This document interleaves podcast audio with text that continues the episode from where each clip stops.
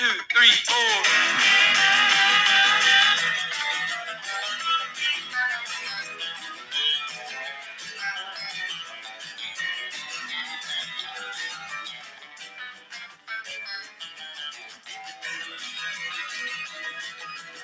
keep drinking fever that I cannot shake. And those girls downtown are more than I can take. High waisted Rockies and the sailors' mouths, and the boys in the back of the bar. Right, welcome to the next edition of Morgan You Asked For podcast. You know, obviously more regular basis here weekly with football season now in full swing, full first week of college football in the books.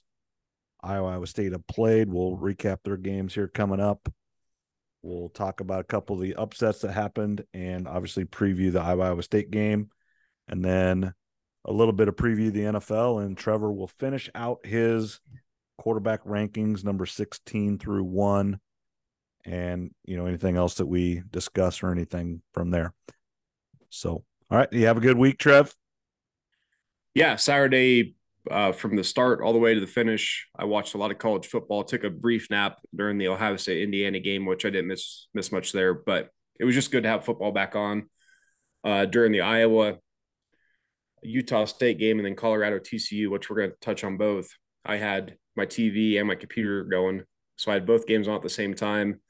I had one in the kitchen, one in the living room, and I kind of had it set up where if I took a couple steps into my kitchen, I could hear the volume and see it on the screen. Mm-hmm. And if I took a couple steps back to my living room, I could see the other game. So Yeah. I think for three hours, I didn't I didn't sit down once at all for those two games. yeah you know we we talked about that but we take our camper up on friday night you know got up saturday morning hooked up tvs you know a couple tvs going hung out at the camper drank a few beers and then obviously went to the game and came back. And then we decided to come home on um you know saturday night because it wasn't too late or whatever and came back and then you know hung out the rest of the weekend. But no good weekend. But coming up this next weekend we'll be up friday. We'll stay saturday night because it'll be a little bit later. Games not till 2.30 you know and then just by the time you fight and get out of there it's not you know we'll stay there again saturday night and we'll go home sunday morning There you go. Yeah, no, that's I I saw you had your your camper up there that we used at Hinterland. Looks like the kids Nope. were having a good time. And nope we got a this new a we, different one? we got a newer and bigger one trev So was that the newer and bigger one that Yep. you had up there? Yep. I guess It's- I- it is nicer, Trev. I will say this. There's more actual beds. And uh so you won't have to sleep next to the the table like you did. Well, I'll sleep next to the table if I have to. I'm not going to complain. Yeah. it's a it's a good place to sleep. I I had zero complaints. Yeah. No, this is it is nice. It's a little bit it's just a little more roomy and stuff like that. It's just bigger. So but we are having to buy uh a bigger generator because it can't run everything. So I did do that on Saturday night. We ordered new generator and kind of a plug-in thing, and so we're going to see. Hopefully, that works better for us this weekend. So, There you go. Good to hear. Look like yeah, we're having a good time up there. Oh yeah, it's it's always fun up there. You know, you there with you know a few people we know, and then you meet new people and stuff like that. So it's always fun. College football is the best time of year, hanging out. You know, it got a little warm, but where our camper was, we did have shade and everything, so it ended up not, being too bad. And you know, this next weekend is only supposed to be like 80, so it's going to be about perfect uh, game time weather. Yeah, a lot lot cooler across the country it seems like, and you know the first two, three, four weeks of the season, sometimes you get those hot weekends. Hopefully, uh, those are hopefully those are long gone, and we get to that nice, perfect fall weather that that we all like during football season. Yep, absolutely. I mean, football is just the craziest thing when it comes to weather because you know it's last weekend it was 95 degrees, last game of the year. You can't put enough clothes on. You know, I mean, it's just you- and you, I mean, it might be all right, but it's been I've been in there where blankets and you know coveralls and just everything, and you're still not. Well, last year we had snow. There, one of the games, you know, you had to push snow off the the bleachers and everything, so it was crazy. So, all right, now let's kind of get to uh, the games here. Let's just go ahead and recap Iowa State and Iowa. Um, you know, obviously, I was at the Iowa State game. I watched a lot of the Iowa game, not the entire thing, because the Iowa State game did start at one, and Iowa obviously wasn't done yet. Um, Iowa State overall looked better than I thought they were. You know, it was very much unknown. You know, new quarterback, new running back, but I think we've got guys that are very capable. And you hate to say it's addition by subtraction, but talking to people there, things you've heard, things you've read, Hunter Dekkers had all kinds of talent. But I don't know how well he was liked by teammates, and he wasn't a great leader. You know, Rocco and JJ Kohl, obviously JJ Kohl's true freshman. He did not look as good as as Rocco as as being the red shirt. But from everything you've heard and talked about is they are much more well liked by teammates, rallied around, and a little bit, I think, just in general, Iowa State's kind of rallying around. Everybody's against us. You know, everybody thinks we all we do is gamble and cheat and stuff like that, or whatever you want to call it. And so maybe it's just a rallying the whole thing. But I was actually pleasantly surprised by everything at, at Iowa State. They did look better. Now, maybe UNI will end up being not very good, but I think they're supposed to be pretty good. You know, they're not national championship contenders, but I think they're right behind North Dakota State and South Dakota State. And so they're a top 15 team in the country, probably. Of the FCS, you know, I would say, you know, if I had to make a guess, they'd finish, you know, middle pack of the MAC, you know, maybe a little bit lower in middle of the pack of the Mountain West where Utah State's from, but you know, they could compete with some of those teams. You know, the quarterback, you know, played at Michigan State. You know, I mean, especially with all the transfer and everything, the FCS teams still have good players. They just don't have the depth. And but Iowa State, uh, you know, they had a pick six, which turnovers has been a big issue for them. They did not turn the ball over, which is a plus. They made a 56 yard field goal. They had a big punt return. You know, they've done they they they corrected a lot of things that we needed them to correct.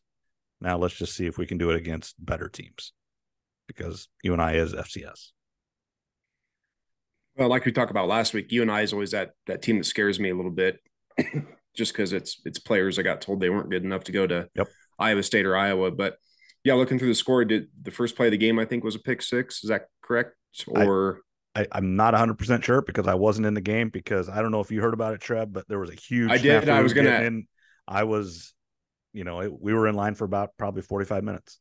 Um, we did not. So what happened there? there? I I saw the headlines, but I figured I'd let you explain it because I, I knew you'd know the details on it. So the new thing is there's no paper tickets and you couldn't even take a screenshot of your ticket. Like, you know, obviously it just comes to my phone or whatever. And then I used to be able to print it or you could just take a screenshot of it. And then you, you, all the people have a little gun thing that they click on your phone and go through. Well, cannot do that now. I think that actually is a Ticketmaster rule. That's not an Iowa State rule that you cannot take a picture of it now. Which, speaking of Ticketmaster and all that, we've got a big day to, tomorrow, Trev. So picking yeah. out tickets. Yeah, Zach. Well, he so, uh, so he, he's doing a little bit off. Go ahead. Go ahead. A little bit go off ahead. topic here, but so if we take ticket, if we get tickets to like say Minnesota, that's not going to affect my Iowa tickets, right? Like I can get more in one place, hopefully from my understanding, it's a he's doing some of the venues that he's playing at have to go through Ticketmaster. Right. Right. But I'm just saying, and then general. the other ones are going through. I don't. I don't believe so. I just saw. I don't have Twitter, but I saw he tweeted and someone posted on TikTok that he said everybody was upset last year, so he's like, I'm just doing both. There's yeah, going to be some Ticketmaster and there's going to be some AXS. But as far as I know, because I signed up for uh, like a dozen different right me uh, too. Uh, locations. And, and I started getting the pre-sale codes. Different, different times. Like the Iowa mm-hmm. one is until noon here, but I yep. think the Minneapolis one is at 10 or maybe even nine. Yeah, it's, it's earlier. Yeah, the yeah. Minneapolis one is. So yeah, it's a little bit I don't I don't know exactly. I just know I got my codes like everybody else yeah. did, I guess. And I tomorrow morning when those my credit card may not like me tomorrow. I'm just gonna buy them all and then we'll figure it out later. Yeah, that's what I think Owen and Tara and Brett are doing the same thing. Um, yeah, I just think we all need to, to buy it as many as we can, and then we'll figure it out. Yeah, for the like Des Moines, Minneapolis, Omaha. Uh, he's playing out here in Denver, which I'm yep, going to try to get tickets I, for that. I put in for that one too, so because it's in so, the summer, I can get out there. So yeah, I think it's June. It's going to be at, at the Broncos Stadium, but yeah, I, that that's going to be a little bit weird tomorrow. We'll we'll figure that out. But I guess going back to the Iowa yes. State deal, so you couldn't do that. So you had to put them, and then cell service has always been an issue at Iowa State. I will say this: they did figure that out. I had perfect cell service all game. I could finally look at other scores. I could text because the last two or three years, when you walk into the stadium, your phone is essentially useless. But they did figure that out. So they encourage you to put it in the Apple Wallet. Now, I'd always I'd done this. This isn't new to me. Put it in your Apple Wallet, and when you get up there, you know I have four tickets, and it was my dad, Tyler, and one of Tyler's friends. So I just went there. You click it four times, and you go on. But I guess some spots were having trouble with it, and obviously some of the people did not do it correctly. So there was a huge line all over. yeah, the uh, the beauty and the and the not so beauty of technology. It it'll get better, but it's like you said, people have to figure out how to do it correctly, and then you got to make sure that the the guns that they're using and the Wi-Fi and the servers. And th- this was not going. there was no gun or anything. It was like post. I mean, it was like permanently up on the thing, and you just put it on there. And then here's some of the issue, and and this is just the reality of the situation. The people trying to help you are, you know, the the security people. Well, I don't know how many of you know this, but it is essential. Mo- a lot of them are baseball, like junior college baseball teams. They're doing it for a fundraiser, and so these these people have no idea. They don't go to Iowa State. They're not Ames you know, I saw Swick's bus. I'm so so I'm sure Southwestern Community College's baseball team or softball team or some team was up there doing that. They're doing it for money because that's how they fund their program. You know, um, Indian Hills has done that. Baseball, they actually got in trouble because they were doing that, and some of the players were not from the country and they couldn't work, and you know, it's kind of a weird, weird visa deal there. But that's who's working those things, and that they, they do the same thing. They're doing the parking, they're doing everything. So they are just college kids. Essentially, they are working for free. They're co- they're working to get for the, help their program to fund their program, so they don't have to pay as much. So that is a lot of the problem too. Is they don't know how to help because they really don't know either. Yeah, like you said, they're they're just up there to help make their school money, raise funds, and all that type of stuff. And and you can tell anytime you've been to a big sporting event, concerts, you, you can tell when you go to parking or security or all these different checkpoints, you can tell that some of the folks really don't know what's going on. No, or you, care. You can just tell by the way you look at them or care. and, and then some uh, of them do. Yeah, I mean, so you can I, tell I know exactly like what you mean though. And then the other thing, it was 95 degrees. It was hot. That does yep. not help. That does not help things. Everybody's angry and impatient and hot. Yep. So that's a, a bad recipe right there. Yep. And I know, and I haven't listened to it yet, but today on Murph and Andy, Jamie Pollard was on there, and we got an email um, season ticket holders and and everybody got it. We got an email from Jamie Pollard um, Sunday apologizing and you know saying it'll be better. Um, I haven't read or I haven't heard what he said today. He was going to talk about it on Murph and Andy, and I usually listen to that, but we had a golf tournament today, so I wasn't able to listen as much today. So I haven't got to that yet. Well, no, hopefully that gets that gets figured out. And just going back to the game, I didn't see it, but I, I did notice two things that stuck out to me obviously they got the win. That's that's all you want, uh, especially against UNI. I'll let you speak to this. Third down efficiency was 211 and then yeah. nine penalties for 81 yards. I, I, assume those are two things you want to see cleaned up going into yeah. next week. Yeah. You know, the game was really never in doubt. You know, so I mean, they were very vanilla and they in the second half especially very there was cramping and it was hot and they were playing all kinds of players. I mean, you could see there was people out there that probably won't see the field again. So that some of the penalties, and then yeah, you know, a little disappointed. I think I, you know, when we get to the Iowa game here in just a few minutes, they're going to be just as disappointed. But yeah, two of eleven on third down, they couldn't run the football, you know, consistently. Now, overall, in the, over the course of the game, they averaged almost five yards a carry. But I think when it really came down to it, in the second half when they were trying to just run the football. They didn't, they were not able to. And that's a little bit concerning, but offensive line has been a big issue for years and years. And, and I know across the state, um, it's the same issue. And that's probably their biggest issue right now as well. Yeah. I mean, it was, it was definitely a warm weekend. Um, any, any last positives you, you took from the game? Obviously you mentioned that, you know, Dekkers probably had the talent, but maybe wasn't the most well liked in the locker room. You got Rocco coming in. Um, any any other standouts real quick that you want to mention Um, or things that you think are going to be good for for next week's game? Yeah, I mean the D backs are good, really, really good. I mean, UNI and uh, UNI, their quarterback like led the FCS in passing, was offensive player of the year. He looked, he couldn't, you know, there was a few picks. Um, helps one of the first plays of the game is a pick six. I mean, that rattles you from the start. Um, but the defense is good, which we expected. Um, D lineman Dominic Orange out of Kansas City area absolutely destroyed their center m- multiple times. Um, you know, there were there were a little bit more exotic uh, blitz packages. You know, their corner came off one time and got a sack.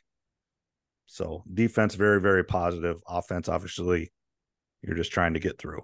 You know, as much as everybody hates it, Matt Campbell wants to play like Kirk Ferentz. The problem is, is Iowa State's special teams have not been as good, but their special teams were pretty good on Saturday. Actually, Iowa State's punter is averaging more yards per punt than uh, Tory Taylor. Just one. There you go. there you go. there. That's no, you got to. Um, we'll we'll see if that lasts throughout the season, but yeah, it um, won't. But for one week, it is. for one week, no, like you said, it's it's an improvement. And again, just just get past UNI. It's a scary team to play, and I know most years Iowa and Iowa State should beat them, but you just never know how they're going to come into that game. But you got the W, one to zero, and that's all you need going into to Cyhawk week. And did you want to get into a little recap of the Iowa Yep. Utah State game? you know, obviously, I, I watched the beginning of it. Started eleven o'clock. Um, and and you know, just in general, started out great. Absolutely, I, I would say the first quarter was almost perfect. Went down and scored. First pass play for a touchdown since 1991. You know, that's well past Kirk Ferentz even. Um, and you know they scored another one. I think they were up 14 nothing pretty much right away. And then, you know, I don't think I don't remember what time I kind of stopped paying attention or whatever. I had friends come over, but I didn't really watch much after that.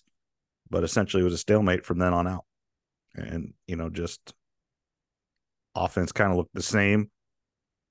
Cade McNamara is not mobile right now. He's not healthy. I don't care what anybody says, and I know we got friends here that just, um, you know, can't let it go. But I called it. He's hurt, and he's not 100, percent and he won't be 100, percent and it's hurt. He's hurt worse than they're letting on. I don't care what anybody says. I, I stand by that, and I think from the highlights I saw and from the people I listened to, um, he's not 100, percent and he's more like Petras um, in the movement category than they would love like to. Now, obviously, he's a better thrower and just a better player than Petras, so he is better. But that little bit of escapability that he has shown is not available to him right now. for the most part, I'd agree. He he showed me everything I needed to see, and you're right, he is hurt. There's no doubt about it. But um, the simple, the layup passes, passes to the flats, even on passes that weren't completed, the ball was where it was supposed to be. Right. So I I saw enough out of Cade to know Yeah. that our passing game is going to be vastly improved. He doesn't And throw it in the dirt and he doesn't Doesn't airmail. throw in the dirt. he Nope. doesn't he, airmail he it. puts. He had one questionable throw, which I'll take one a game. Yeah. taking a chance, but it's it's a night and day difference over Petras. Now the problem is our passing game is going to be vastly improved, I think, throughout the year, even if he's Yep. dinged up, which he is. The, but the problem is, is okay. What's our running game like? Because it doesn't look good. No, they And only so- a- they only average they average less than three yards a carry, correct? Mhm. Yeah. So, and, and the offense. If our line passing game is good and we can't run, then it really doesn't make much of a difference, right? No, I mean, unless you're going to go four and five wide and spread them out and just throw it every time, but that's not Kirk Ferentz. No, well, that's not Iowa. We we got to be able to run the ball. So our passing game may be vastly improved, which I think it's going to be. I, I saw everything I needed to out of Yep, him. I agree. I mean, he's got every throw in the book. He's like I said, he he could, and I think that's why he played. He's still better at 70, 80 percent than they've had for years. I mean, you could say, you know, obviously before Petras, Nate Stanley couldn't really move, had a cannon, but he was Mhm. kind of sometimes their touch passes and stuff were a little bit iffy. Now he made some critical passes. I remember watching him at Iowa State in that rain delayed game. That was, you know, I ended up winning by one, and we ran in to each other there. But there was a third or fourth down and 15 about, I would say, and he threw just a dime over the middle for about 25 yards and made it. Like I said, I, it was either third down or fourth down, and it was a big, big play um, to keep that, give them a chance. and and he threw the ball, you know, way better than Petras did, but he couldn't move either. He was he was an automatic, uh, you know, quarterback sneak deal because he was huge. Oh yeah, but uh, yeah, I mean, I, McNamara is night and day better, a better quarterback than Spencer Petras, and so they're Yeah. they're going to be better just in general because he's a better quarterback. yeah. So that that part was was good, but then again, the run game we got to pick up the run game, and then the other two were seven penalties. It's too many, especially when you're playing at home. That just that's too that's we got to cut that down, and then the defense gave up four plays of twenty plus yards, and then the special teams had a punt blocked. Yep. So I'm I'm going to give the defense and the special teams the benefit of the doubt, just because they've shown themselves over the Yeah, years that I they'll mean, get it figured out. Yeah, Levar Woods could- and Phil Parker, they get a pass. They get a pass, but if it continues in Iowa State and into Big Ten play, then Yeah, We're looking at have to seven about it. Yeah, Well, yeah, because we can't just be pretty good at passing, can't run, and then our defense and special teams is average. Th- Those defense and special teams still have to be elite. And if we can be okay at running and I guess okay or above okay at, at passing, we should be pretty good. But if those problems go into in Iowa State where we're giving up big plays, penalties, can't run, uh, special teams maybe isn't buttoned up, we'll, we'll lose the game. yeah, yeah. I mean, it, you know, it's going to come down to, you know, the game could be a lot like last year, where it's you know ten to nine. You know, one team's driving, and who makes a mistake or who, you know, misses a field goal. You know, one the one mistake Iowa State had on special teams, they had bad snap on an extra point. Now it didn't matter, but obviously in a ten to nine game or something like that, those little things matter. Punt blocked, you know, down in a ball. You know, one thing that I was great at is down in a ball inside the five yard line, make Iowa State go 95 yards.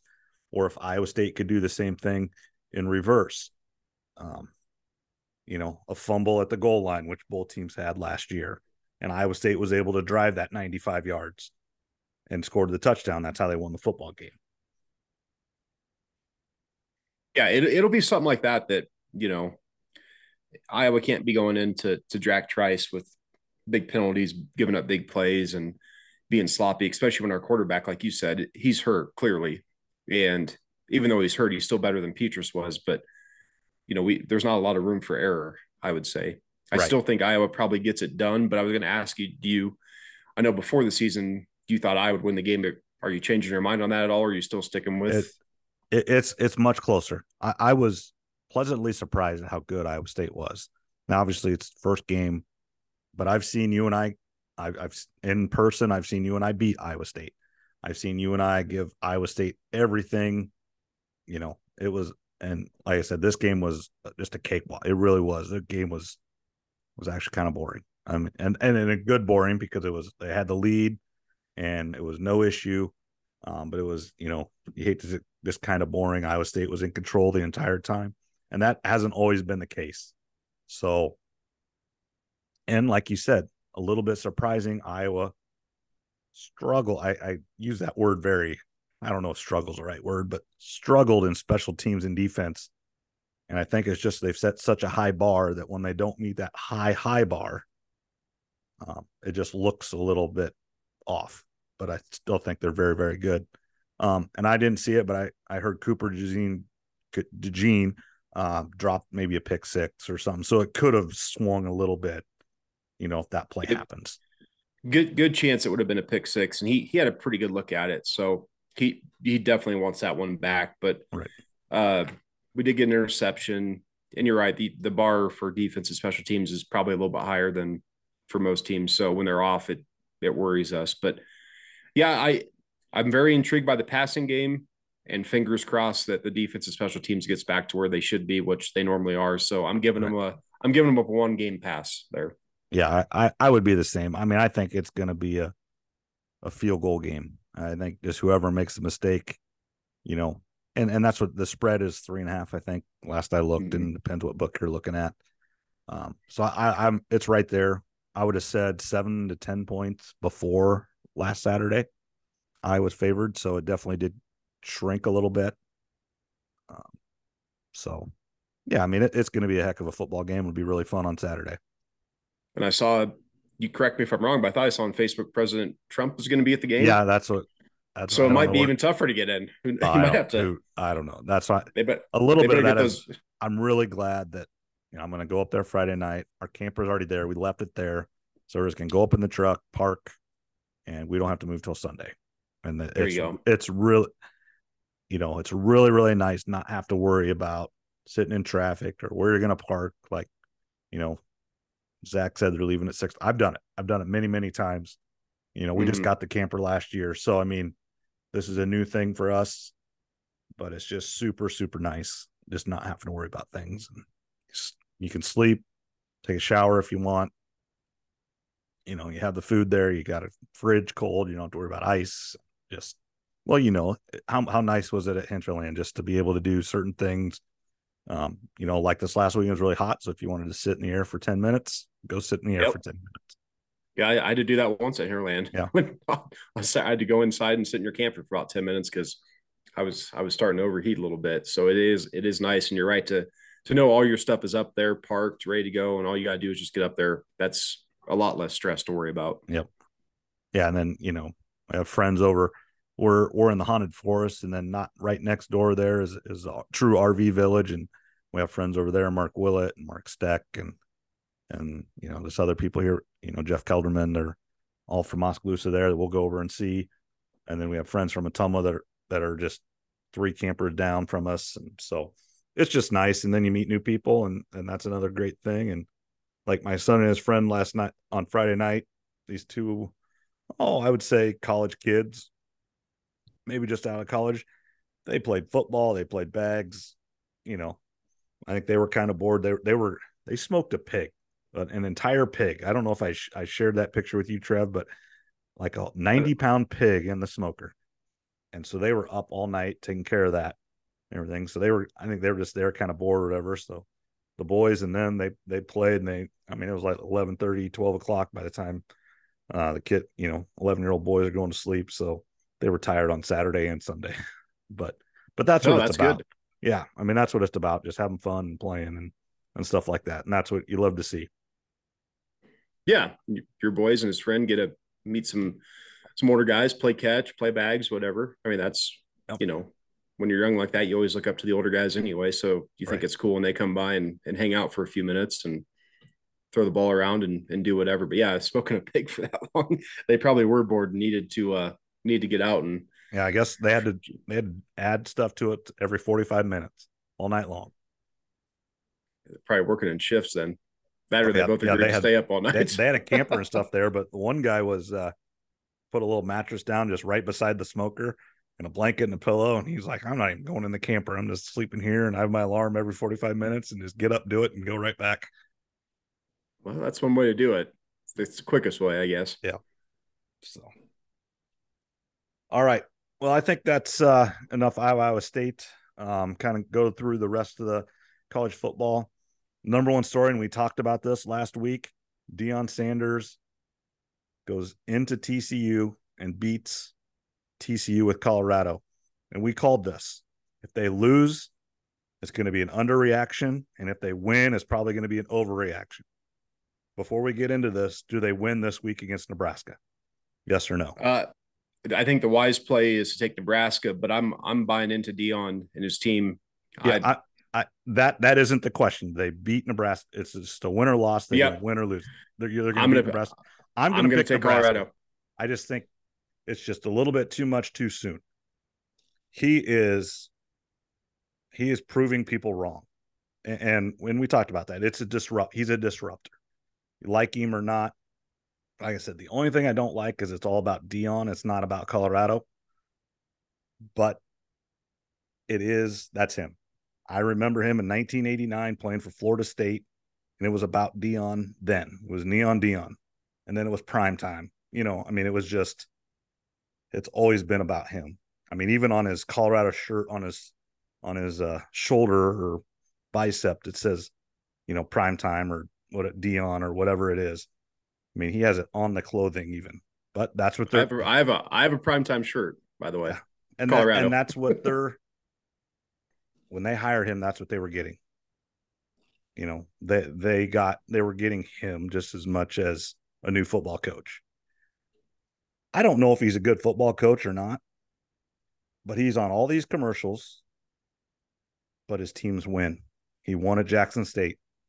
He the team Jackson State last year beat Florida A&M 58 to 3. He left.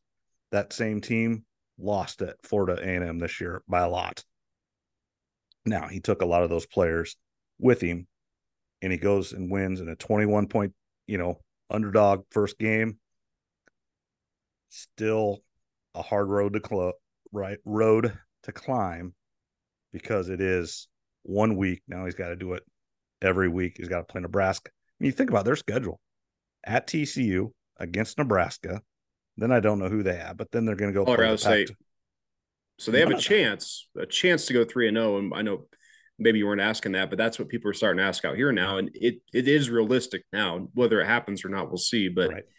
Nebraska and Colorado State are winnable games oh, after absolutely. what they showed on Saturday. And then the Pac-12 for being the last year of the conference, thirteen and zero. I mean, they haven't lost yet. I mean, that's They're, unbelievable. But the Pac-12 is very good this year. That's uh, but, but we, we, knew that. We picked that. They've got a lot, a lot of good quarterbacks. Mm-hmm. They do. So it, it'll be, you know, even if they get to five or six wins this year for Colorado, that's a huge um, win. It is a huge win, but I've heard he's put together one of the best staffs. And then I forget if we talked about last week, but when Urban Meyer came out and said that he went and watched practice there, and when he left, he was blown away. He, he said they were a lot better than he than he thought they would be. So I, I, I put a pretty good sized bet on them to cover the or cover the 21 point spread. Uh, I did not have the guts though to pick a money line. I almost did it, but I, I couldn't pull the I couldn't do it. I I I uh, wussed out on that one. But yeah. it was his his son, uh, and that Travis Hunter. I mean, th- those two are electric players, and I mean, well, that's his, what you know. Obviously, his son was going to go play for him, and oh, so yeah. he he didn't get recruited by everybody 100 full press. Obviously, they all in, inquired about him, but I think everybody knew he was going to play for his dad. So, you know, they didn't put the full court press on him. And obviously, Travis Hunter was. He number one recruit in the mm-hmm. country. Mm-hmm. So there's two big time recruits that are playing for him. Like, you know, Travis Hunter was number one player in the country. Mm-hmm. And obviously he showed it. So he has players. Now, one of the reasons he has players is he is Deion Sanders. He is the only college football coach that can wear a gold jacket into a living room. And every time he wins, he can walk into more and more living rooms. And who wouldn't want to play for that guy? Because he can get all these guys' dream is to go to the NFL. He knows what it takes. He's been there, done that. And that's all that everybody wants. And the NFL coaches trust him. So yeah, they they know if, if Deion says you can play, the NFL coaches will they'll take his word on that. Oh yeah, I mean he worked for the NFL Network for years and years there. Mm-hmm. So all right, well we need to uh, take a break here, and we'll come back to finish uh, Deion and a, a couple other ups. If you want the new Morgan you asked for koozie delivered to your mailbox, please give us a five star rating and review on your podcast player. Screenshot the picture of it and email it to me. The email address is Morgan you asked for podcast at gmail.com. Thanks again for listening. All right, welcome back to the next ha- next part of Morgan you Asked For podcast. Trevor and Ryan here. You know, just finishing up the Deion Sanders.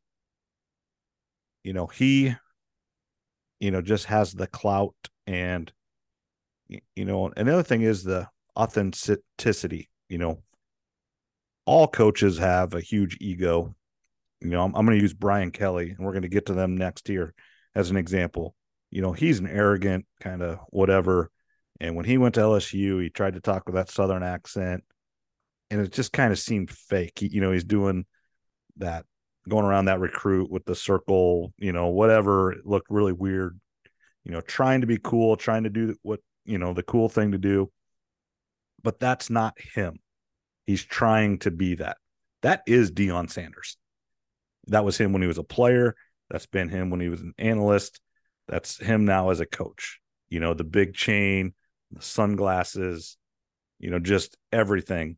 That is him. So, you know, if he was all buttoned up in a suit, and and he he wore a suit a lot, you know, when he they used to walk into games when he was on, you know, the NFL pregame show and and everything else like that. So he can do that when that's expected of him. But when now he's in charge, he's going to wear a sweatshirt. He's going to wear his big chain out, wear his earrings. But you look at that, you know, rookie card of him He's wearing that same stuff in 1989, 30 years ago. He hasn't changed. It's him. It's that's authentic. It's him. So people can buy into that. And they don't have to like it, but I think they understand that's how he is. If you want to be part of that, then go with him. If you don't want to be part of it, then you're not going to Colorado and you don't want to be part of it, go somewhere else. Go to Nick Saban. He just does it the other way. I don't know if it's right or wrong, but that's the way I see it is he's authentic in that way. If I tried to act like that, I'd look like a fool. But I'm not him. No, he he is authentic and he's going to get a lot of recruits that way. He even said it afterwards uh Tuesday um or what or excuse me on Monday he did some some press conferences on shows and he's like listen skill possession or skill people were all set we just need the O line and D line mm-hmm. and he said to the camera so he's he's still recruiting the big guys because he knows he uh-huh. needs them but yeah. but he that Travis Hunter guy that played 140 some snaps both ways that's insane but I love you that can't do you can't do that every week all week I don't think um I don't think so either but we're gonna find out we're gonna find out and that is Deion and Colorado program saying, we are going to do everything we can to win right now. They know they don't have time in the transfer portal. Mm-hmm. You don't have time to wait. Football used to be when you when you went and took a new job, you had four or five years. Let your recruiting classes get through. It doesn't work that way anymore. One, two years, you better have it fixed. Because, like he said, like it or not, he has an entire new roster. These are all his guys. So we'll see. Yeah, an entire new roster. And then he spoke about too, they only had six penalties for being a brand new team on the road. That's pretty impressive. So I I did like what I saw in in going back to your original question, who's going to win? I, I know the smart play is probably Nebraska, but to see the way the kids believed in him, I just feel like maybe that that stadium here in Boulder is going to be insane. I can't wait to see the scene. Oh, yeah. um, and that's a great place. I've been there multiple times. It's awesome. Mm-hmm. It, it's a very unique stadium, and with all the tra- traditions they have, it's a little bit older stadium, but it's really cool. It, it's going to be an electric crowd. It, I, do think they're going to pull another one out for them, and if they do, then I, I think three and zero oh is in sight. Then once they start getting into conference play, that's when things are going to start to change a little bit. Yep. Well, it'll be exciting no matter what. Um, now let's you know kind of getting you know we hit on Brian Kelly there, but LSU Florida State really the game of the weekend on paper. You know, top two top 10, 10 teams in Orlando, so you know one of those neutral site. But the only good, you know, it didn't feel neutral site-ish. It felt like a Florida State home game. You know, LSU looked in control in the first. I don't. Know. Did you watch the game, Trevor? I did. I yeah. I watched most of the first half and through the third quarter, and then yeah, yeah, oh, yeah. I mean, that's so you watched the game. So you know, first half back and forth, LSU had chances, drove up and down, and couldn't get the touchdown in, and that came back to bite them right in the ass. And uh let probably Florida should take it some field goals. Yep, let Florida State hang in, hang in. And then at halftime, it switched, and it switched fast, and it switched in a hurry. And I was listening to some people talk about this today, maybe yesterday, but I remember I was watching with my dad. I said, Dad, are you watching this? This is a different football game than what we watched today. You know, it's it was uh those two teams can play. And they've got different athletes than Iowa and Iowa State. I don't care what anybody says. Those two teams would kill Iowa State and Iowa just on athleticism. It's it's not the same game. And when Georgia plays, it's not the same game. Alabama, you know, those teams are different. And you could see it. And then in the second half, Florida State made LSU look kind of silly. And I don't know, Florida State looks really, really good. I I was not ready for them to be this good right away. And again, maybe we're all going to overreact. It's one week. LSU might not lose another football game, play in the playoff, win the national championship. That could happen. There, there's no doubt in my they're good enough but a little disappointing. I I like LSU. I like Florida State too. I grew up. Florida State was my I, Deion Sanders. You know, kind of getting mm-hmm. back to it. Nine years old, Deion Sanders was awesome, and I kind of secretly liked Florida State growing up. You know, 90s, they never were outside the top five. Every year, playing for a national championship, contender, missed field goals against Miami every year. So they could never get Yeah. there, but one of I remember the missed field goals between oh, yeah, them wide and Miami. right, was wide left. Yeah, I mean, just they couldn't do it, and uh, then you know, obviously, they finally won a couple there at the end of Bowden, and then with uh, Jameis Winston, so they've won a few since. But yeah, Florida State might be back. Um, I hope so. I'd love to see it. yeah, they looked really, really good. And then, kind of on the other end of the spectrum, top 10 team Clemson wants to get back up onto that mountain. They kind of dropped a little bit. They are not where they were. And Duke put it to them. Kind of same thing. First half, mistake, mistake, mistake. They had a lot of mistakes. And then, you know, I, I respect, I think it was Tom Luginbill that was on the sideline. He's a recruiting guy. Um, that's kind of how his background and everything and he just kept talking at how Duke's athletes were just as good as Clemson's in that game. I don't know if you watched that game last night, Trevor, but I, I watched was- parts of it. I was just super surprised. And when you watch them, he's not wrong. Duke was athletic and awesome. Again, maybe overreacting as one game, but Clemson's dynasty might be in trouble right now. And I'm just surprised at that. And Dabo was one of the big ones against NIL and all that kind of stuff. And maybe he's not playing that game. The other people are. Maybe Clemson doesn't have the donors and boosters and backers that other teams have. And, you know, they just, you know, they're not winning a national championship anytime soon with those players, I don't think. No, that I heard a lot of that today. That uh, Dabo has not been big in the NIL and all that kind of stuff. So yeah, you wonder if you wonder if this is kind of their fall from grace. They had a really good run with Deshaun Watson, Trevor Lawrence, and now it, it just might be coming to an end. Still going to be a good program. Right. Uh, they're not going to fall off the map, but they're not going to be that top four or five team year in and year out that we kind of expect. I don't think. I agree. I mean, that's, you know, just kind of looking here, I, I'm on ESPN. Um, you know, Duke and Colorado both enter the top 25. Florida State goes up to number four. You know, just kind of, you know, and a lot of ups and downs. And, you know, Clemson's still ranked. Iowa dropped out. You know, Clemson's not going to go from number nine to nothing, you know, right out of the way. Obviously, Iowa's Mhm. 25. Um, didn't play real well, dropping one spot. It's not a big deal. Unfortunately, just drops them out of out of the top 25. Yeah, I I could care less Right. for one week. I mean, Yep.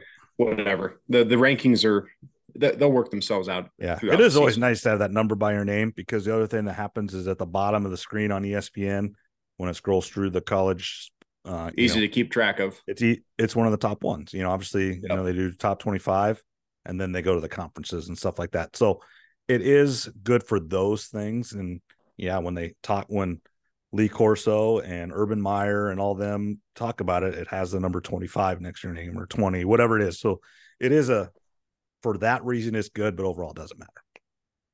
Yeah, and I mean, if if Iowa can get the victory this week, I would be think right they back. might Yep. be right back in it. But you know, like I said, if, if they get to ten plus wins in the regular season, like I think they Yep. can, then it'll all work itself out. But you're right; it, it, is nice to have that number beside your your team's logo Right. there on the TV and everything because it it just adds a little bit. And going back to Colorado real quick, I, 22 are they ranked? Um, think- let me click on it real quick here. But top 25, Yes. and you know, you know they did that. They want the TV ratings. oh yeah, same. Yep. Yep. Yep. It's it's all about the TV ratings for that game. Ranked Colorado prime time versus Duke's, Nebraska. Duke's 21, Colorado's 22. So, yeah. 22. So they're building that one up, and, and they should. and that's the AP, you know. So It'll get a big rating that game. Well, whoever wins, but yeah, um, good good first weekend for college football. Just glad to see it back on. Like I said, Saturday, I outside about ninety minute nap. I I watched football from the very beginning until the last Oh, yeah. game at night, which was uh, Wyoming and, and Texas Tech. I did not watch that game, but I guess it was, um, you know, Wyoming was up uh, 17 to or uh, Mhm. Texas Tech was up 17 to nothing right away, and then obviously lost in double overtime. Yeah, and that's a game that you know normally I may or may not really care about, but on the first weekend I I sat there and watched it and had a great night. Just really glad football's back on, and I think everybody is at this point. Yep. Absolutely, like we talked about, you know, if I wasn't going to the games and stuff like that, I could very easily sit at my couch from 11 a.m. to 1.30 in the morning or whatever that last game is. Um, yeah, I think Hawaii and whatever played at nine Yeah. o'clock or whatever. I mean, so yeah, it wasn't over till well after midnight here in Iowa. Yeah, really, really good first week of uh, college football, and I think now, do we want to get into some some NFL stuff? Yep. Uh, obviously, NFL kicks off Thursday. Kansas City and Detroit. A little bit of a scare today for Kansas City. Travis Kelce hyperextended his knee. Um, questionable for the game on Thursday. Uh, again, you know, I'm kind of here on ESPN. The headline, I'm just going to read it to you here. Chiefs believe Kelce's ACL intact, sources say. So that's never a good thing when you're talking about, um, you know, just a couple days before your your season, and uh, you know, just kind of reading the headline here. Kelce has inflammation in his knee, and the Chiefs will test it again Wednesday to determine his availability for the NFL season opener on Thursday night. Yeah, I, don't see him playing in that game. No, I don't either. There's no point in it. No point that That's- you need him for week five and six and eighteen in the playoffs. You know, Yeah, I you know, think- this is this is one of the big differences in the NFL and college is you can lose three, four games and you're still fine. You do not have to go 18 and 0. no, you fact, don't. in fact, really people don't want to because then it just gets pressure and pressure and pressure. Um, so, and did they lose the first week last year? Was it the second week they lost Indianapolis? Second week, I, I don't think Yeah. Patrick Mahomes and Andy Reid have ever lost a home opener together.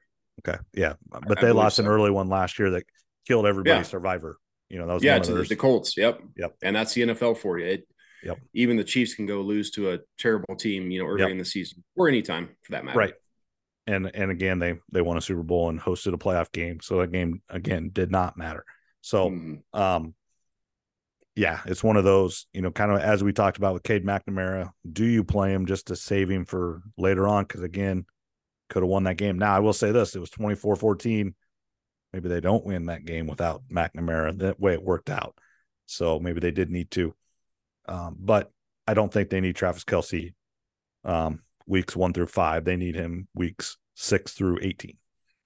Yeah. No, they, they need him for the the second half of the season in the playoffs. So if I at first I heard two to four weeks. We'll see. Yep. Andy Reid didn't seem too shook up about it in his press Nope. conference, which Nope, is a good said sign. next, next guy in will go and yep, they'll be fine. But they they could be without uh Travis Kelce and Chris Jones in that game, most likely. So that that game gets a little bit more interesting, I think, and we'll we'll get to that here in a little bit. When I'm going to do some NFL line, Yeah, even- before. Chris Jones, even if he's signed between now and then, I just don't know if you can play him. He hasn't had any practice, anything. That's how you're going to get hurt.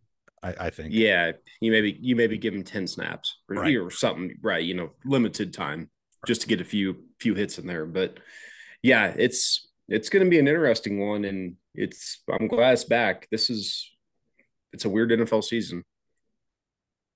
Absolutely. So, do you want to talk the NFL, then do your quarterbacks, or you want to do your quarterbacks, then talk the NFL? I I think let's get the quarterbacks out of the way. okay. Yep. Since we already, Okay. you kind of already have that. That's uh established. and You then probably- we'll end with our not final four like them. we always do. Yep. Okay. All right. Okay. I'm just writing the numbers here. 16 through one. So I'll I'll explain to people that maybe missed last Yep. week's episode kind of how this works. Yep. And I'm rating all the uh, all the 32 quarterbacks in the NFL this upcoming season, and this isn't fantasy rankings. If you want fantasy rankings, you can get on the Google and you can find all those all you want. This is kind of projecting what you've shown. Do I think you're going to take a big step forward or backwards? What's your team like? Who's your coach? What's your conference? Do you have an injury history?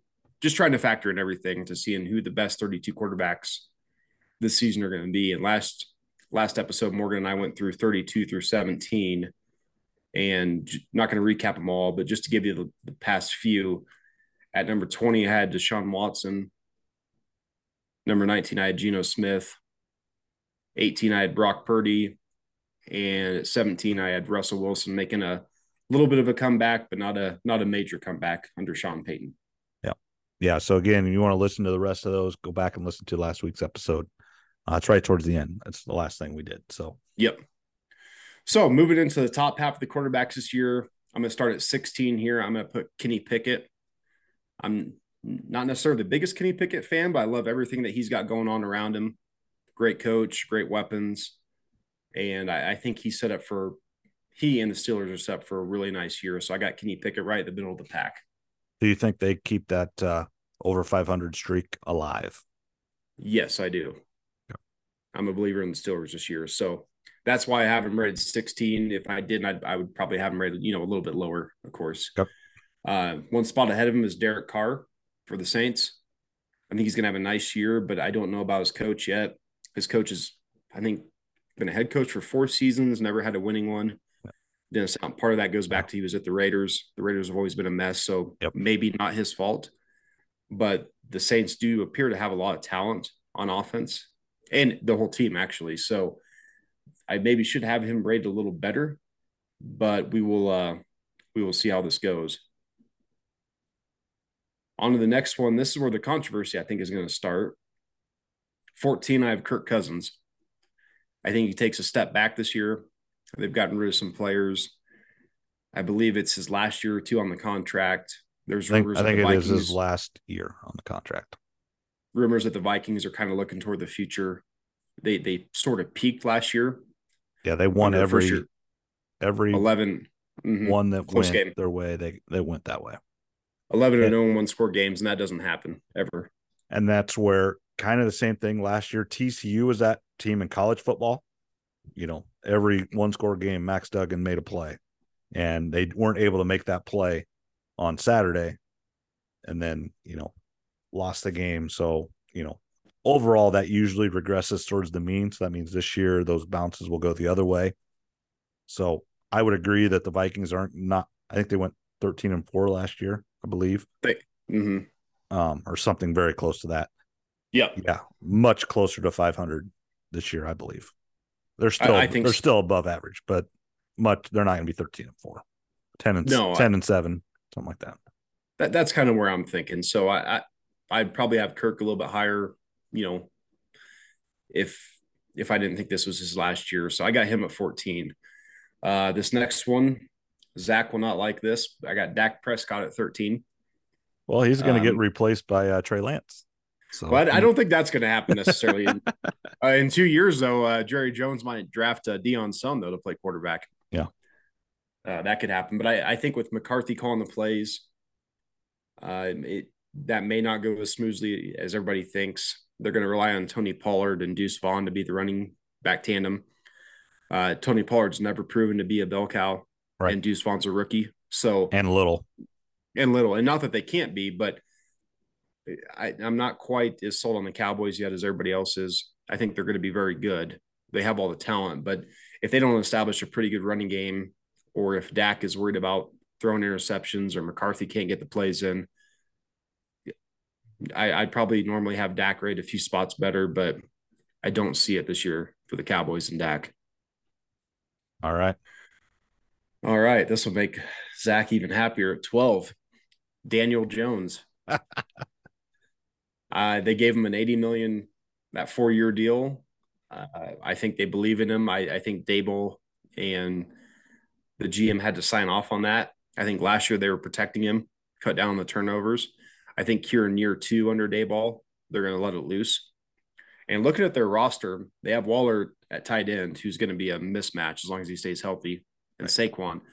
They, they might have the deepest wide receiving corps in the NFL without having a true number one. I'd say So there's if- no if- star, but they got a bunch of good ones. A bunch of two, threes, and fours. So they have a lot of depth. And I think they're going to let Daniel Jones throw a lot of quick little passes, screens, let the receivers get yards after the catch. Um, so I'm expecting Daniel Jones to take a big leap because they gave him the money, because of the coach he has. And I think they do have an improved offense. So uh, they they better hope he takes a leap with the contract they gave him. Yeah. And that that's kind of factoring into my decision to put him at 12. Moving down to 11, your boy, Justin Fields. Another guy uh, I'm expecting to take a big leap. Uh, they brought him in some new weapons, new offensive linemen. Their defense should be a lot better. And we already know he can run. I Right. mean, he, came close to breaking the quarterback rushing record last year. So if he can develop into an average passer, cut down the turnovers, I don't see any reason why he can't flirt with the top 10 and why the Bears can't go from being the worst team in the NFL to seven, eight, nine wins, maybe. Yeah, that's that's this hurts my heart seeing the ceiling of the team being seven, eight, nine wins. But it's Well, it's realistic. When- progress. right. I mean, we were we had the number one pick last year.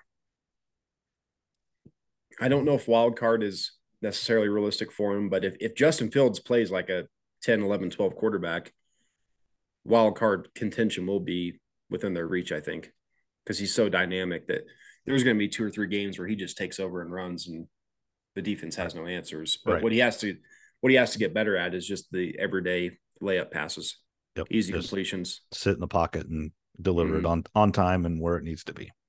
So I'm expecting Justin Fields to take a big leap, as you can tell, having him at 11. Yeah, that's high. It is high. At number 10, this one is the biggest boomer bust because of injury, but I have Tua Tagovailoa. He's done some jujitsu training. They were showing on the Pat McAfee show that he got thrown down the other week in a preseason game. And instead of getting slammed back and letting his head hit, he kind of rolled on his butt and hips. Yep. It's only one play. If it, but if it works, it works. Who cares? It Doesn't Right. matter. They, those those martial arts and self defense classes and stuff, they do teach you how to fall. I mean, there is a um, Mhm. I had to take a karate class or something in college, and that was one of the things is how to fall without hitting your head. Um, so, you know that you know again, we saw that in the quarterback documentary on Netflix. Those guys do anything and everything to help them. So obviously, someone got to him, and you know one of his things is don't let his head smack the ground, which that would everybody should do that. But obviously, it's way more important for him because if he slams his head on the ground again, probably should be done. Probably should be done anyway, but I'm not going to say that. Um, it's his life. When you're an NFL quarterback and that's all you've ever wanted to do and be, and you made it, it's hard to quit. When you can still play, you know, obviously there are certain injuries and stuff you really can't, but when you can still do it, um, it's hard to walk away. Yeah, so I, I think Tua, he knows his career's on the line, like you talked about. One more concussion, or even probably two, the NFL is probably not going to let him play. Right. So he he wants to keep his career going. It's a contract year for him. They have a really good team. I, I think he's going to stay upright, and if he does, I don't necessarily know if he's a tenth best quarterback, but given all his surroundings, Yeah, On that team? they should be good. um, I'm going to put Tua at 10. I'm, I'm expecting a very big year out of Tua. So that's my bigger, you know, boomer bust type of Yeah, he could play because- two games and be done. So I mean, Yeah, if, He, if, if he gets a concussion week three, we might not see him till week eight, nine, 10, you know. Right. Yep. So it's that that's a that's my most risky one, probably because of injury, of course. Mhm. Uh, as we get as we get into the top 10, I'm gonna put Lamar Jackson at number nine. He's what, got a bunch of what new weapons. how much money did he sign for?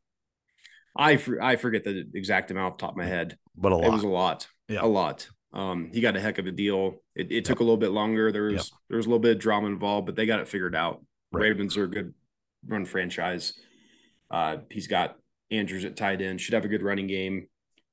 Good receivers on paper. Uh, their defense probably isn't going to be as good as we normally expect out of the Ravens, but I still think Lamar, uh, given everything, is is a top ten quarterback. Yeah. even with the new OC coming in.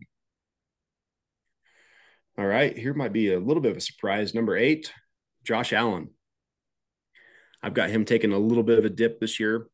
Ever since Brian Daboll's left, his turnovers have picked up.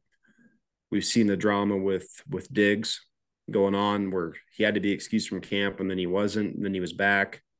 Head coach came out and said he was very concerned, and then the next day he wasn't concerned.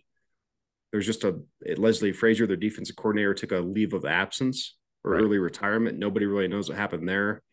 There's just a lot of drama around Buffalo. Where if there wasn't this drama, I would have him rated better. Right. But again, I still have him in the top ten, so it's not like he's just fallen off the map. But I expect him to have a little bit of a regression year, uh, some ups and downs. But I, I think if if they go on like a two game losing streak, I could see Diggs freaking out, requesting a trade. There's already rumors out there that Diggs does want to be traded. He just hasn't made it into a big media deal yet. Right. and that's going to affect the quarterback. I don't care. So if it wasn't for all that, I'd have him rated better. But given all that, I'm going to put him at eight.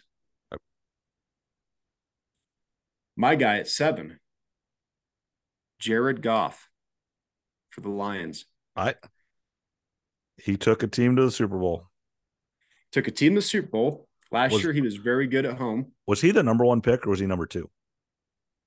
Number one. number one. Yeah. Yeah, Carson Wentz was number two. Yeah. So he's he's got the experience. He's played in playoff games, been to a Super Bowl. He's been doubted. Um, now him and his offense coordinator uh, Johnson, they he stuck around for another year because he thinks him and Jared Goff are building something special. They might or will have the best offensive line in the league, plenty of weapons. So I'm expecting Jared Goff to. he- He'll never get the love he deserves because he's kind of boring. Right. He's not really an outspoken character type of guy, and he plays in Detroit. But I think given uh, full season of games, I, I think Jared Goff is definitely a top ten quarterback this year. Yep. I'm not gonna argue that's that. probably probably a big surprise there with that one. But he's boring, but he's damn good and damn efficient. And I, I think he'll be even better this year. I'm I'm not gonna argue that one. I think he's he's way better than people give him credit for. Agreed. I might have him a little high, but we'll we'll see as the year goes on. At number six, I, I I just think he's got a chip on his shoulder, and this is his last hurrah, so to speak, as Aaron Rodgers. I, I think he's motivated ever since he went to New York. Uh, he seems like a new guy going out on Broadway, hanging out with teammates. He just seems like a totally different person, and and that and that's fine. That only goes so far. You still got to play the games, and their offensive line is definitely an issue, but. I think they'll work through it enough between Breece Hall, Cook with the running game, uh, with their weapons, which are are pretty good. They're not great by any means, but I think that team believes they have a tough schedule. But if they can get through that first part of that schedule around 500, I think Aaron Rodgers is going to put up some pretty damn good stats. And like I said, kind of his last hurrah here this year and maybe next. Yeah, I mean, and then you know the Jets pretty much gave him what he wanted, um, with you know bringing Lazard with him, Randall Cobb. I mean, just you know they let him kind of say who he wanted around him, and you know he took a pay cut to help that, and Mhm. you know, and they're setting it up, giving it, they're giving it the best chance they can. They're, they they gave, they're doing the best they can. Now you now you just got to get on the field and, and prove it. Yeah, if you trade for Aaron Rodgers, you know you have one, two, maybe three years at most. So you better do what he wants because you only have him for a short period of time. So every everything seems pretty good outside the offensive line. That that's a big issue. If that offensive line is terrible, then I probably have him rated a little too a little too high here. At number five, I have Jalen Hurts. Love everything about him. Played Alabama, got benched, didn't complain. Cheered on Tua. Went to Oklahoma, was a second round draft pick by all accounts, he's like an all time like textbook leader guy that you want. Yep. And Just- he's damn good at quarterback. Yeah, so just just always son of a coach, you know, went into Alabama and took the job as a freshman, then just got beat out by Tua. Sat for another year. He could have left, sat for a Mhm. year, came in in the SEC championship game, won the game for him. You know, didn't whine and moan when he got benched in the national championship game the year before. Um, and then, you know, him and Saban and Lincoln Riley worked together to, you know, find the best place for him because he knew he needed to play. Saban's not Mhm. dumb. He couldn't keep him for two years. He was lucky to keep him for one more year. But uh, you know, they worked together, got him to Oklahoma. Great, you know, second Heisman, I believe. You know, so I mean, just and then second round pick. I mean, obviously took his team to a Super Bowl in the second year. So just everything. Yeah, he's what you want in a quarterback. Just everything. He's big, he's strong, he can run, he can throw. Great leader.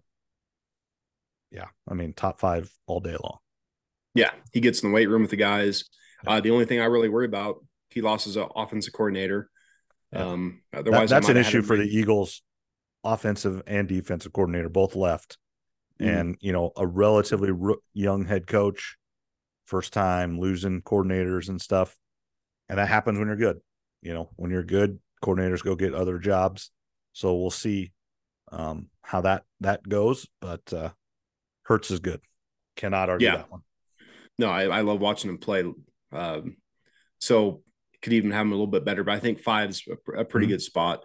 Uh, a guy I'm going to put ahead of him who's less uh, accomplished as far as wins is Justin Herbert. He gets a new offensive coordinator coming in from Dallas. I think they're going to let it open up the playbook more. Last year was a lot of dinks and dunks, and the the Charger fans were just irate with the play calling last year, and so was I watching the, the handful of games that I did. It's like you got a a thoroughbred back there. Quit Yeah, making I mean- him dump it off every play. We we've talked about it. He when you draw a quarterback up, when you make him in in Madden, when you make your player, quarterback is Justin Herbert. He's as close to it as you can get. I mean, he is the perfect quarterback. They're wasting him. Yeah, and they are. So with a new OC coming in, Quentin Johnston, uh, if you're a fantasy player, their rookie receiver out TCU, uh, they're saying he's a bona fide star already. And sometimes these teams, not all of them, but a few players here and there, when they go into camp the first week, you, they just know. Right. And they said this Quentin Johnston from TCU is going to be a stud. So I think I think Herbert's going to have a good year, or well, a very good year, I should say. The thing I worry about though is the Chargers are the Chargers, and they do the the same thing that Chargers do our entire life is they always have these talented teams and they never quite live up to it. So that's that's Yeah, why I'm look- a little worried having him at four, but I believe he he Yeah, is look four though. They'll go 13 and 4 and lose in the first round. Just like well last year, I don't know what the record was, but they had a 25 point lead to Jacksonville or whatever it was and blew it. I mean, that's just what the Chargers have done in our entire lives. Yep. No, exactly. So I do believe he's a top five quarterback. Well, I just don't know about his head coach and being a part I- of the Chargers. I, so- I don't know if I'd even argue if he was number two guy. I probably wouldn't. Yeah, I mean, th- th- there would be some. You could make an argument for him. I, I would agree with that. Um, and as we move into our top three, obviously there's only a few guys left. I have Trevor Lawrence at number three. I think he takes Yeah. a massive step this year. Uh, I think the last half of last year he showed why he was the number one pick. He's got Doug Pederson, who's an NFL lifer. That comeback playoff win that they had versus the Chargers, who we just talked about, I think is just an ultimate boost. They went into Kansas City and they they played okay. They didn't Yeah. get run out of the building. right. They did all right there for not supposed to be in there. They weren't. I mean, So I think I think Trevor Lawrence justifies himself as probably that third best quarterback in the league this year. I think he takes a big leap, especially with Calvin Ridley coming uh, back to being able to play, who they traded for from the Falcons, got suspended a year for gambling. Um, so I, I'm putting Trevor Lawrence at I'm putting my trust in him at number three, all right. Number two. and then yeah, the top two are pretty easy. Yep. Joe Burrow at two. Yep. Um, until somebody else can supplant him. Uh, the only guy that can is Patrick Mahomes, Yep. who I obviously have at number one. I, I figured one and two would be the most boring, of course. Yep. But yeah, I got I have to keep Burrow at two until somebody can overtake him, and then just not spend a lot of time on it. Patrick Mahomes is number one. I, I don't really think there's any argument. His argument is if he's the number one of all time. I mean, that's Well, and I was- he's he's starting to get into that conversation. I was going to ask you that, and I see we got a few minutes here before we get to our next break and topic. So, Zach and I were talking about this a while back, and I'll ask you, where would you put Patrick Mahomes all time in your all time rankings if you had to do it off the top of your head? Just like two day, like not career, like he's only played six years or Is he top 10, top five? He's a top five guy. Same for me. He's in my top four, and he might be number two already. Right. I mean, it's what do you call? I mean, obviously, winning. He every year he's been the starter. They have hosted the AFC Championship game Mhm. every year. He's been to three, and you know, lost one to Burrow, and then lost one to Brady. So you know, he lost one to the number two guy, and then Brady, even if he was still playing, would still be a top five guy there. Yeah, and his the record that he has by trailing by ten points or more at half, or going in the fourth quarter, whatever that is, he has like a winning record, and everybody else has a losing record. So it's that that'll change over time, I'm sure. But he's just, I mean, it, if you tell me going in the fourth quarter, your team is leading by 21 points over the Chiefs, you don't feel safe. No, You you assume they're going to come back. Yeah, I mean, there's, and you know, and he, and he's a little bit like Brady, where he's never had just a a stud stud receiver. You know, when the year Brady did, they were undefeated till the Super Bowl. That, the, you know, when they had Randy Moss. Other than that, they always just had other guys, and they had good tight ends, and that's what that's what Mahomes has. They well, they had Hill for a while. Well, yeah, but they But- did trade him. Yeah. So I mean, but yeah, they got the the Hall of Fame tight end, just like the Patriots, but they don't have Hall of Fame receivers. This year, especially, they don't because I don't. It's going to be a, a cast of guys this year. I think. Uh, and speaking of that, real quick, just for Justin Ross is a receiver to keep an eye out for the Chiefs. He played at Clemson. Yep. Great receiver. He had a bunch of injuries. He made the uh, final roster. Andy Reid's going to keep seven receivers. If he can stay healthy, keep an eye out on Justin Ross, receiver for the Chiefs. It's unlikely that he stays healthy, but if he does, he could be a big time player. All right. Make a note of that. All right. So there is your 32 quarterbacks for the 2023 season. I got them wrote down, Trevor. Any any one or two stick out, good, bad, whatever. No, I, I think you got um you know, Josh Allen's probably too low. I mean, I, I would I would move him up.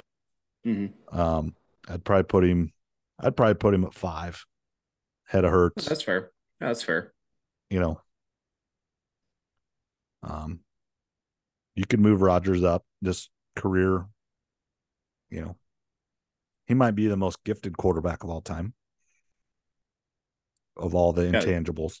I mean, he's got yeah, as far as absolute throwing the ball. absolute cannon, and he can make all that. He does the side. You know, Mahomes gets all this for sidearms. Rodgers does the same thing and did for a long. He doesn't move like that anymore, and Mahomes won't when he's forty as well. Um, but he did those sidearm throws and crazy stuff, and Rodgers and and I hate Rodgers. I mean, think about what he did to the Bears over the course of his career there in, in Green Bay. Absolutely hate him, but he's really really good. So, all right, we're need to take a, another break here, and we will be back to finish up with our NFL picks. All right, welcome back here to Morgan You Asked For podcast. Last segment here. Uh, now we get to NFL starts Thursday. Lions and Chiefs. We're going to make our picks. Trevor's going to pick the entire playoffs. I'm going to do the final four and go from there. And then Trevor will do his lines as picks uh, on the spread uh, for this week's NFL games. So, all right, Trev, go ahead and start with your your playoffs picks. I'm gonna do all the playoff teams. We're gonna start in the AFC first, and we're going to go through division winners. AFC West, no surprise, I have the Chiefs. AFC South, I have the Jags. AFC North, I have the Bengals, close.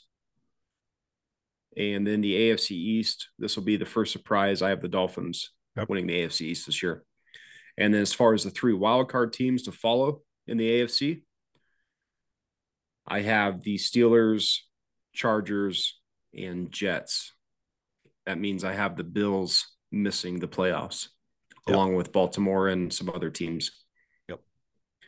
Uh, the AFC is so good though that I don't care who you pick. There's going to be two or three teams left out that are sitting there probably ten and seven that aren't going to make it because the AFC is so loaded. And Right. I, I just think with all the drama that the Bills have going on, I think it's I think it's setting up for a setback year for the Bills. Even though I don't want it to be because I love Josh Allen, I want him and the Bills to win a Super Bowl really bad. But I just I could see this season going south, especially if they lose Monday night, Week One versus the Jets. If Diggs throws a tantrum, they end up trading him at the deadline or something. It may be best for him long term, but I think it's a, a step down year for the Bills, unfortunately. Right. All right. Now the NFC. NFC, start with the NFC West. I have the Seahawks winning that division. NFC South, I have the Falcons. NFC North, I have everybody's favorite Lions. And NFC East, I think it's like 20 some years they've had a, a new winner every year of the division or something crazy. They never I went what- back to back. yeah, I never went back to back. I'm gonna I'm gonna I'm gonna pick the Cowboys uh, as much as it pains me to do so to win the NFC East. And then the three wild card teams, I wanted to put I wanted to put your Bears in Morgan, but I couldn't do it. and I, it's gonna be I'm gonna have the Giants, 49ers, and Eagles. I think the NFC East represents three teams again. I just like everything that that conference has going on, but Yes. uh, So no commies. There's some kind of people sneakily picking them to get in there as well. I could, yeah. I mean, you know, there's only so many sneaky teams out there. I, I just think Ron Rivera is a lame duck head coach. New ownership coming in, which is a good thing uh, for for Washington finally. But I don't know, Sam Howell. I like, I do like their roster for the most part, but Sam Howell would have to be pretty good to get them in. I think over those three teams because that's that division is a lot better than people thought it was even a year ago. So now you and I get into our final four picks, and I'm going to have you go first on these, and I'll let you pick this. So, do you want to do your AFC or NFC first? I'll do the AFC. So, okay. Now, obviously, a little bit. This, you know, we're going to pick these, and and you know, um, you know, kind of how you did it. It's going to a little bit depend on the records, correct, on who plays who. So, you could have the teams right, but they could play each other earlier than we think, correct? Mm-hmm. So you're just picking who you think will, will win up there. Um, obviously, you know, I'm gonna have the Chiefs. I'm gonna have the Bengals. I'm gonna have the Chargers. And I'm gonna have um can't do it. I'm gonna have the Steelers. Oh, you went you went Final Four, AFC Final Four, and okay, I got you. Yep. Okay, I didn't do it quite like that, but I'm I'm okay. on page with you. That's okay. fine. So you so go ahead. You had you repeat one more time. I'm sorry. Chiefs, Bengals, Chargers, and Steelers. Okay, I like it. Uh, mine's pretty similar. I'll have Chiefs, Jags, Steelers, and Dolphins. Chiefs, Jags, Steelers, Dolphins. We're both kind of high on the Steelers. We are. Yeah, I, I, I told you last year I like the roster, and right. they came on at the end of the year. They, they did. They got started out slow, but yeah. uh, yeah, I just under Mike Tomlin, man, they're they're pretty well run. So it, you can't really go wrong with the Steelers. And then uh, then yeah, then who do you have in the AFC Championship game? Okay, I've got the Chiefs. I've got the Chiefs and the Bengals again. I just think you know as long if Burrow's healthy, they're just they're a tough out, and and I think it'll be in in Kansas City again, and and the you know that's just what it's going to be. Okay, and your winner from that game, I assume, I, I got Kansas City. I just if their guys are healthy, you know, obviously, you know, I just don't see people beating them. I just I just can't do it. Yeah, yeah. last year I made the uh the mistake of I think I had Bills and Chargers, right. which were good teams. But as long yeah. as right now, as long as uh, Mahomes and Andy Reid and Travis Kelce are, you know, at the helm of of the Chiefs, yeah. I basically just have to put them in the AFC Championship yeah, game. I agree. I, I, think you're kind of foolish to do otherwise. So, yeah, I, I, have the Chiefs as well in the AFC Championship game, and I have them hosting the Dolphins. Okay. I'm high on Miami this year. I think if Tua stays healthy, which is a big if, Right. Uh, for a while, for the longest time, past couple months, I had the Jags here. I, I really like what the Jags are doing. Some people think they're a year or two year away. I don't, but if Tua stays healthy, I think they have the firepower, depending on the playoff matchups. If they're at home or if they play at Jacksonville, somewhere warm, maybe the Chargers, I, I think they can get here. A lot of ifs. I mean, it's it's a big if, but if, if Tua does stay healthy, I think the Dolphins can can go toe to toe with about anybody in the AFC. All right. Then then who do you have winning that? I have the Chiefs winning. Oh, me, can't uh, can't pick against them. Yeah, that's me as well. So all right, now I don't care go. if it's fifty. Don't care if it's fifty degrees in Kansas City. Uh, the Dolphins. I'm just I'm going to take Mahomes. yep, agreed. All right, so now the uh, NFC. I'm going to have the 49ers, of the Eagles, and I'm going to have the Seahawks. And then and I'm I'm going to go kind of out of the you know, not with you. I'm going to have the Vikings there. I think you know, they may not have as good a record this year, but I do think they come back um you know whether they get in in the wild card or win the division, uh, they'll they'll win a playoff game. So I'm gonna have the Vikings. I mean, they won 13 games last year, so it's not right. that's not the worst pick of all time by any means. And then for your NFC Championship, Who you looking at? I'm going to have 49ers and the Seahawks. I like the Seahawks too. Um, they just need to get on the opposite sides of the bracket there. So, right, right. And then going to the Super Bowl, I'm going to have the 49ers. There we go. So I'm going, I'm going, I'm going with Brock. That's, I mean, listen, they're them and the Eagles are the favorites for it, reasons. So it's yes, it's Brock Purdy, but their roster is so good, in my opinion. It's not as long as he can just get it out of his hand, just get it out, get it to Deebo, get it to McCaffrey, and get out of the way. No, I, I like that. Um, what my final four? I didn't have it written down, but I, I I'm going to have 49ers, Cowboys, Seahawks, and Lions as my final four in the NFC. Okay. And then for my NFC championship game, I am going to have the Seahawks versus the Lions. Okay. I'm going to ride Motor City, Motor City Dan Campbell into the Super Bowl.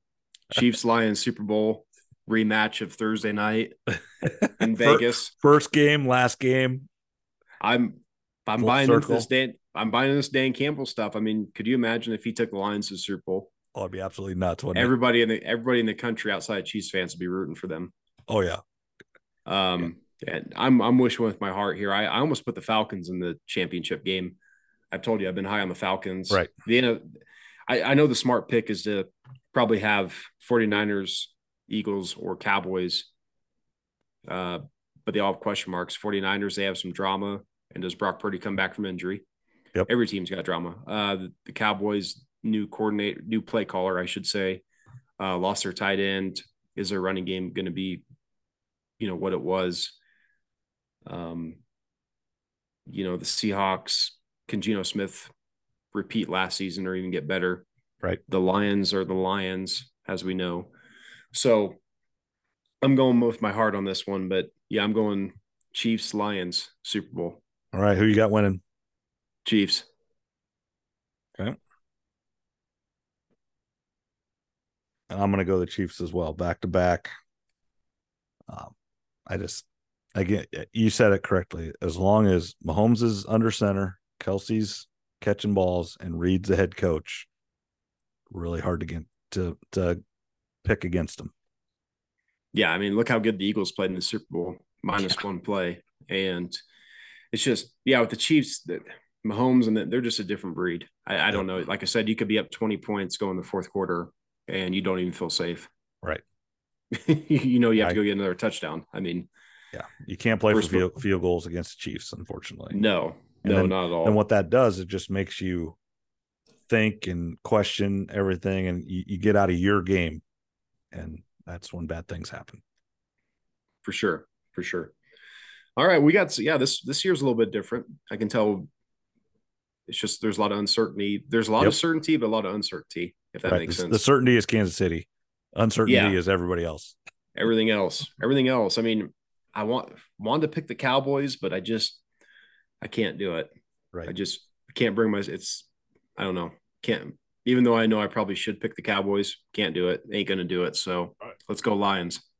All right. Go Detroit City. All right. Uh, thanks a lot, Trev. Uh, we'll, uh, you know, next week will be uh, Cyhawk recap. Uh, go Cyclones. Uh, beat the Hawks. We'll be cheering loud in Ames on Saturday. What are you going to do for the game? Are you going to be on the road or are you going to be at home or what? I'm actually going to be in Boise. I'm going to be at the Boise okay. State, but that doesn't start until 5:30. So I'm going to going to watch the Colorado game early on, and I should see most, if not all, the Iowa Iowa State game. Awesome. All right. Enjoy. We'll talk to you next week, Trev. All right. Have a good night. Thank you for listening to Morgan You Asked For podcast. Please like, subscribe, and rate the podcast on your podcast player to help spread the podcast out to bigger audiences.